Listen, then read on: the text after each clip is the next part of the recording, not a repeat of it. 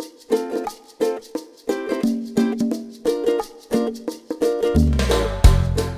ーフチャンネル波町ラジオ。皆さんこんにちはともです。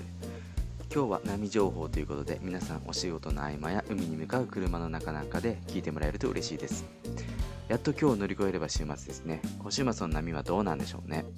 それでは関東圏にお住まいの方に向けて、えー土曜日の朝の茨城から千葉方面の波情報をお届けしようと思います。皆さん週末のサーフィンの参考にしてみてくださいでは金曜日時点の波情報をサルさんお願いしますこんにちは、サルです。だいぶ本格的な寒さになってきましたね。えー千葉北エリアではすでにグローブも必要になってきました。私はそろそろヘッドキャップをかぶろうか迷ってますね。皆さんちなみにヘッドキャップかぶりますか？めちゃくちゃダサいですよね。もじもじくんみたいで。ただですね私も最初ダサいなと思って始めた頃かぶってなかったんですが1回かぶってしまうともう手放せないですね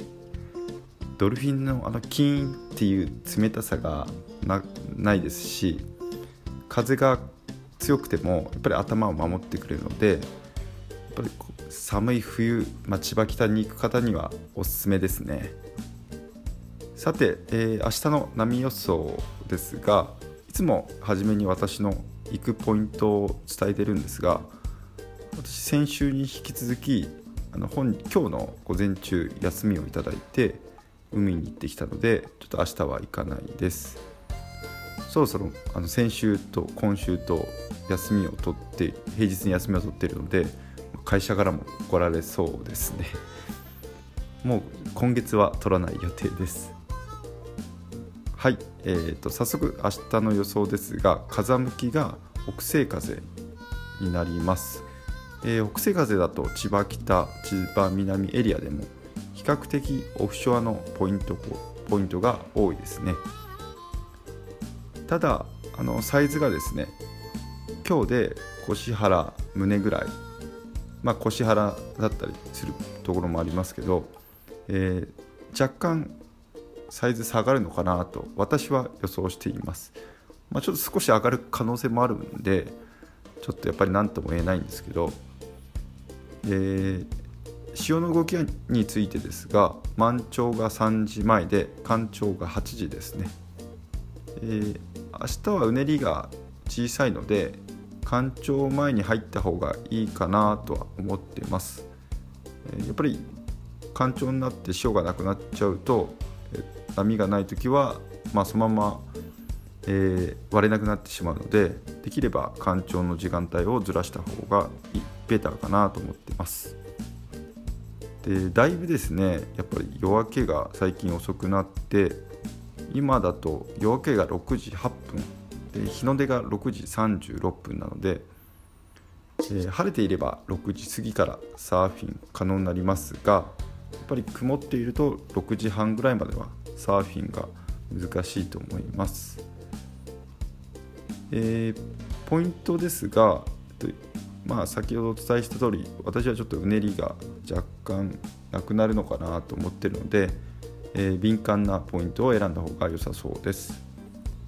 えー北西であれば風向きが北西であれば千葉北だと一宮周辺だったり、えー千葉南エリアでは、まあ、花籠エリアでも、えーサーフィンできそうですね。最近の波情報を見てると結構花籠周辺が波良かったりしてますね。まあでもやっぱりこの季節になると水温が暖かいので千葉南エリアに行く人も結構多くなると思いますので、えー週末は駐車場やえ海のルールを守って楽しくサーフィンしていただければなと思います、えー最後にですね今あのハワイのノースショアで世界大会まあ、通称 CT っていうんですががスタートしました。皆さん見たことありますかね？私結構サーフィンあの大会好きなんで毎毎回見てるんですけど、えー今回の大会パイプラインっていうところでの大会なので、まあ、波もかなり多く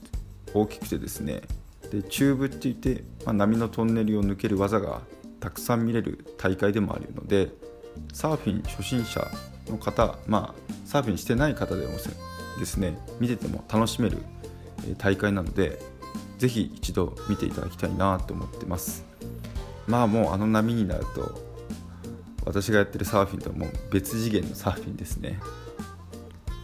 えー、私のノートの記事の方ですね大会の内容やあのリンクも貼ってますのでよかったらそちらもチェックしてください、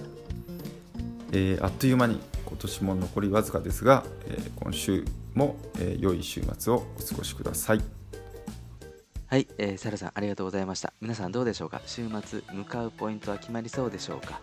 えー、それでは今日もサーフソウルバンドのパナイさんの彼女はを聞きながらお別れです、えー、それでは皆さんのところにいい波が来ますように。失礼します。あなたの邪魔はしたくないのと。勝手な理由で出ていて。少しすれば戻ってくると。部屋はそのままにしておいたお互いの悪いところなんて。数えきれないくらい言えたのにさ。今じゃ何一つ思いつかなくて。俺のわがままばかり思い出すよ。